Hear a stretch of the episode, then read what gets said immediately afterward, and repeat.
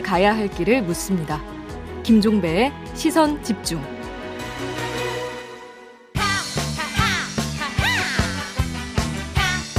네, 정치 하하하 시작하겠습니다. 국민의힘의 하태경 의원 전화로 만나보겠습니다. 나와 계시죠?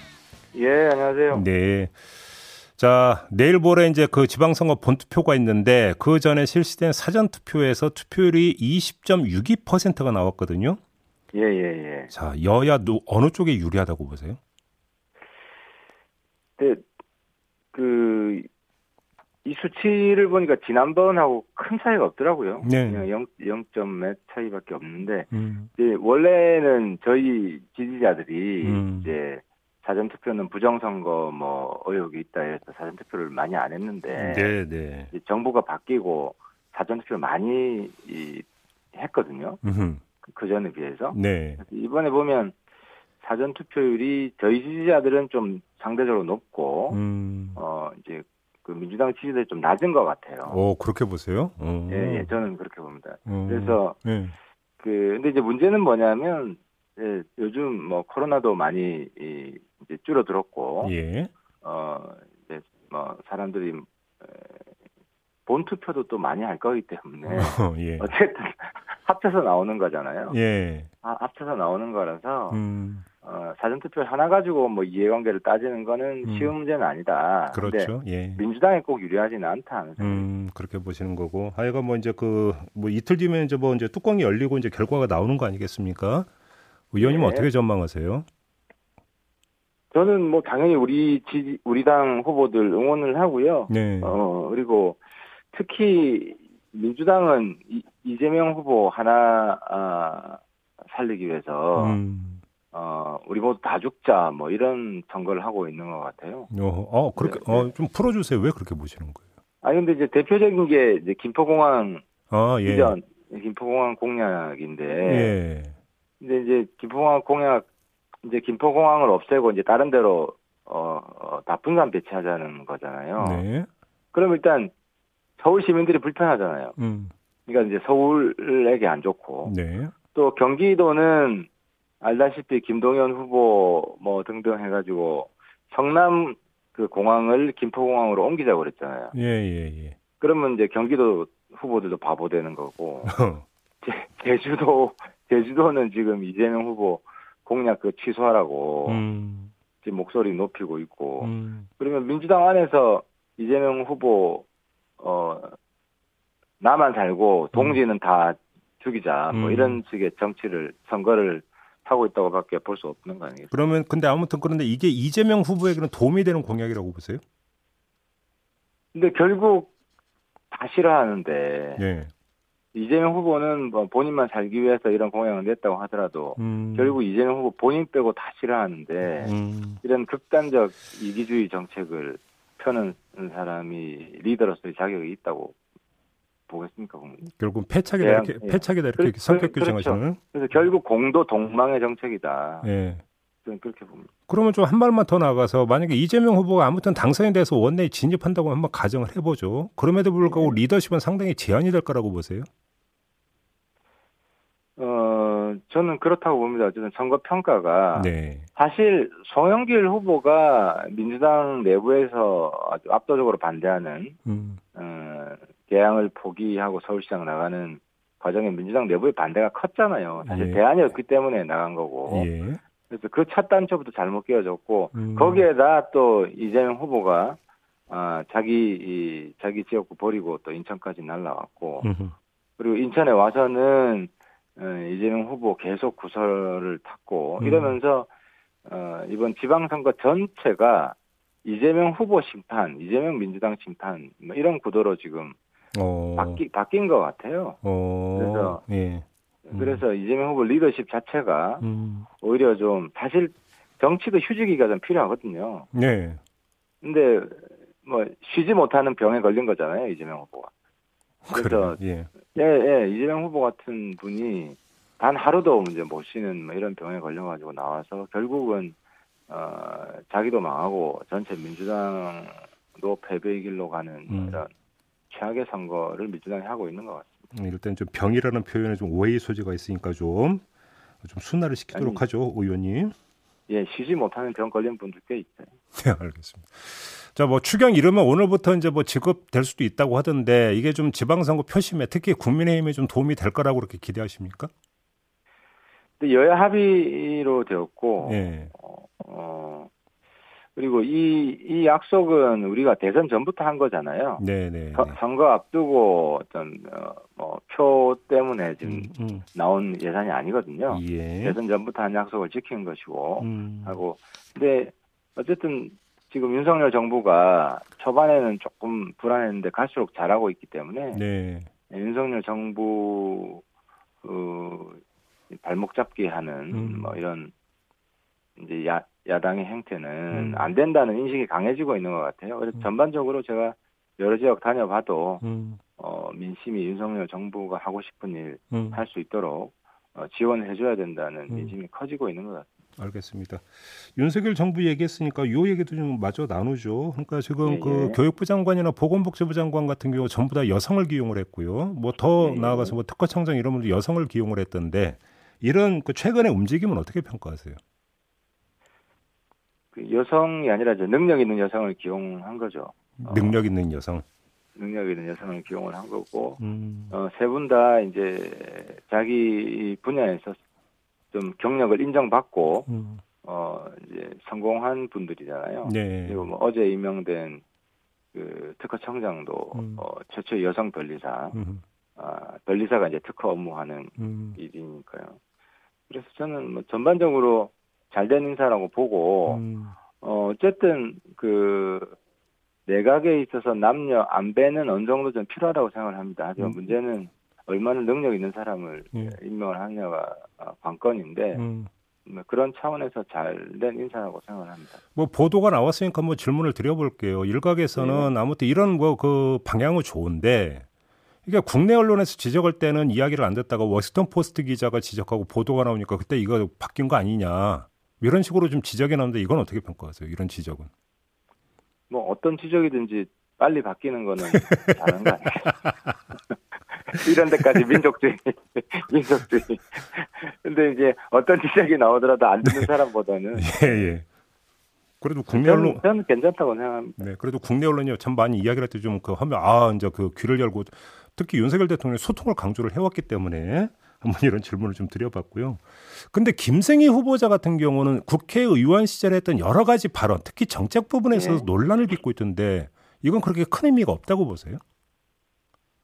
예를 들어서 뭐 어, 뭐- 발언 맥락이나 이런 걸 좀 봐야 되고요. 네. 근데 이제 뭐 막말이라든지 실언이라든지 음. 이런 걸 비교하자면 뭐 김승희 후보가 이재명 후보에 비해서는 개발의 피 아니에요. 자, 의원님께 그러니까 특별히 여쭤볼 게 있는데요. 예, 예, 그냥 예, 그거 예. 끊고 요걸 좀 여쭤볼게요. 윤창호법 만든데 이제 그 최선두에 서셨던 분 아닙니까, 의원님께서. 예, 예. 근데 이거에 대해서 헌재에 제가 지금 위헌 판단이 또 나왔어요. 지금 헌재 이런 예, 예. 판단을 어떻게 평가하세요?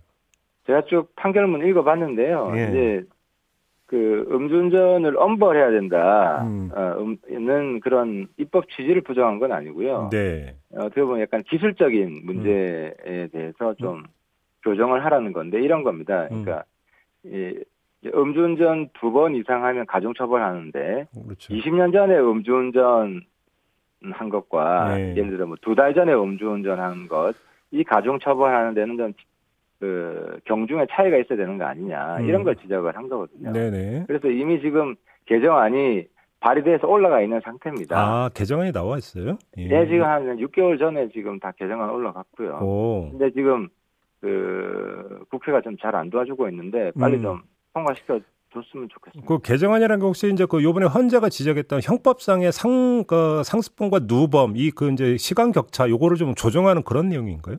네, 그렇습니다. 그래서 조금 음. 엄격하게 해서 예. 10년 안에 예. 10년 안에 재범을 가중처벌하고 예. 또 이제 과거 한 30년 전에 뭐 잘못한 것 반성하고 이제 그 어쨌든 그런 부분까지 예, 너무 강하게 음. 예, 너무 오래된 것은 음흠. 좀 어쨌든 뭐 용서하는 기간이 필요하다 그리고 계속 30년 동안 음주운전이 없었는데 네. 이런 분들은 열심히 잘 살, 살고 있는 거 아니에요 음주운전 안 하고 음. 그래서 10년 내로 제한하는 음. 가중처벌을 이렇게 좀 음. 엄격하게 조항을 넣었습니다. 그 이제 그간의 노력은 또 인정할 건 인정해야 된다 이런 취지다 이런 말씀이신 거죠? 예, 예. 알겠습니다. 그거 좀 빨리 좀 처리가 됐으면 좋겠네요. 네. 예, 알- 법사위가 빨리 구성이 돼. 알겠습니다. 오늘 이야기 여기까지 진행을 하죠. 고맙습니다, 의원님. 예, 수고하셨습니다. 네, 지금까지 하태경 국민의힘 의원과 함께했습니다. 날카롭게 묻고 객관적으로 묻고 한 번 더 묻습니다. 김종배의 시선 집중. 네, 이번에는 더불어민주당으로 가겠습니다. 쇄실 논란이 상당히 뜨거웠는데요. 일단 이 문제가 좀 일단락이 된 것 같습니다. 앞으로 어떻게 되는 건지 궁금해서 어, 윤호중 더불어민주당 공동 비대위원장 전화로 만나보겠습니다. 나와 계시죠? 네, 안녕하세요. 네, 안녕하세요. 위원장님. 아무튼 다수의 언론이 봉합이라는 표현을 쓰던데요. 이 봉합이라는 단어가 어떻게 좀 그 공감이 되는 단어입니까? 어떻습니까, 위원장님? 자, 저희로서는 뭐 봉, 봉합이라는 말에 동의하지는 않고요. 네. 어, 그동안 있었던 것은 좀 그 과도하게 어, 이 어, 갈등이 이 그 불풀려져서 이렇게 어. 전달된 측면이 있습니다. 어, 어, 실제로 그 당 혁신이라고 하는 것은 비대위 음. 이 체제에서는 당연히 해야 될 일이고 네. 또 어, 선거 어, 기간이기 때문에 어, 이 선거 이후에 본격적으로 논의를 하자라고 음. 이, 이미 공감대가 되어 있었던 거기 때문에요. 네. 예, 그렇습니다. 그리고 어, 정당 혁신을 그동안 또 계속 해와서 이번 음. 지방선거에서도 어, 이 그 시스템 음, 이 공천 음흠. 그리고 이제 이 시스템 공천이라는 건이 여성 청년을 의무 공천 제도를 네, 어, 네. 새로 도입했고 경선 룰을 통해서 예. 여성 33%또 청년 20%를 공천을 했습니다. 음, 그래서 이제 지난 지선에 대비해 보면은 1.5배가 늘어난 음. 어, 이 신인들이 예, 등장을 했는데요. 네. 어, 이런 것들을 어, 이, 이- 에도 불구하고 이제 어, 쇄신한 어, 이, 그 기자회견을 둘러싼 음. 어, 논란이 좀 있었는데 예. 그것은 쇄신을 할 거냐 말 거냐에 대한 논란이 아니었고요. 음. 그러니까 선거 막판에 그러니까 마지막 여론조사를 어, 이 요- 여론조사가 진행되는 시점이라든가 또 음. 사전 투표를 바로 앞둔 시점 음, 음, 음. 이 시점에 이, 에, 이 문제를 어, 이 제기하는 것이 옳은가라는 데 대해서 음. 어, 이견이 있었던 건데 그 과도하게 에, 이 어, 갈등으로 좀 부각이 된 너무 면이 부풀려졌다 이런 말씀이신데 예, 예. 그러면. 관련 저희는 뭐 그 그 혁신 내용에 대해서는 네. 당 지도부는 물론이고 음. 어, 공동 비대위원장 간에도 전혀 이견이 없고요. 예. 알겠습니다. 그- 그러면 네. 관련 질문 요 질문은 안 드릴 수가 없는데 그 뒤에 열린 회의에서 우리 위원장님께서 책상을 탁 치고 이제 그 퇴장을 했다는 보도가 있었거든요. 그건 어떻게 됐던 일입니까 그러면? 그 문제 또 말씀드려야 되나요? 어, 지금 말씀드린 겁니다. 그러니까 당내 갈등으로 음, 음, 어, 언론에 의해서 음. 네. 이용당할 우려가 있는 음. 어, 문, 이, 이 이슈라고 하는 것을 여러 네. 차례 그 전날도 그렇고 많은 음. 분들이 지적을 했는데 음. 어, 그 어, 발언이 지- 이어지고 이어진 데 대해서 네. 어, 이 문제 제기가 있었다는 점만 말씀드립니다. 알겠습니다. 그러면 이 각을 약간 틀어서 그럼 이렇게 질문을 드려볼게요. 지금 위원장님하고 네네. 박지원 위원장 간의 그러면 과정에서 소통이 좀 문제가 있었다라고 봐야 되는 겁니까? 소통은 어떻게 평가하세요? 두 분 간의 소통은? 어, 저희들이 그 전날 음. 어, 봉화에 갔다 오면서 네. 봉화 현지에서도 어, 비대위원 전체가 모여서 이 문제를 의논을 했습니다. 네, 네, 네. 네, 그리고 비행기 타고 올라오는 가운데서도 제 바로 옆자리에 에, 앉으셨기 때문에 음. 어, 충분히 의논을 했고 또 실무자 간의 협의를 네. 하자라고까지 이야기가 되어, 되어 된 사안이거든요. 네.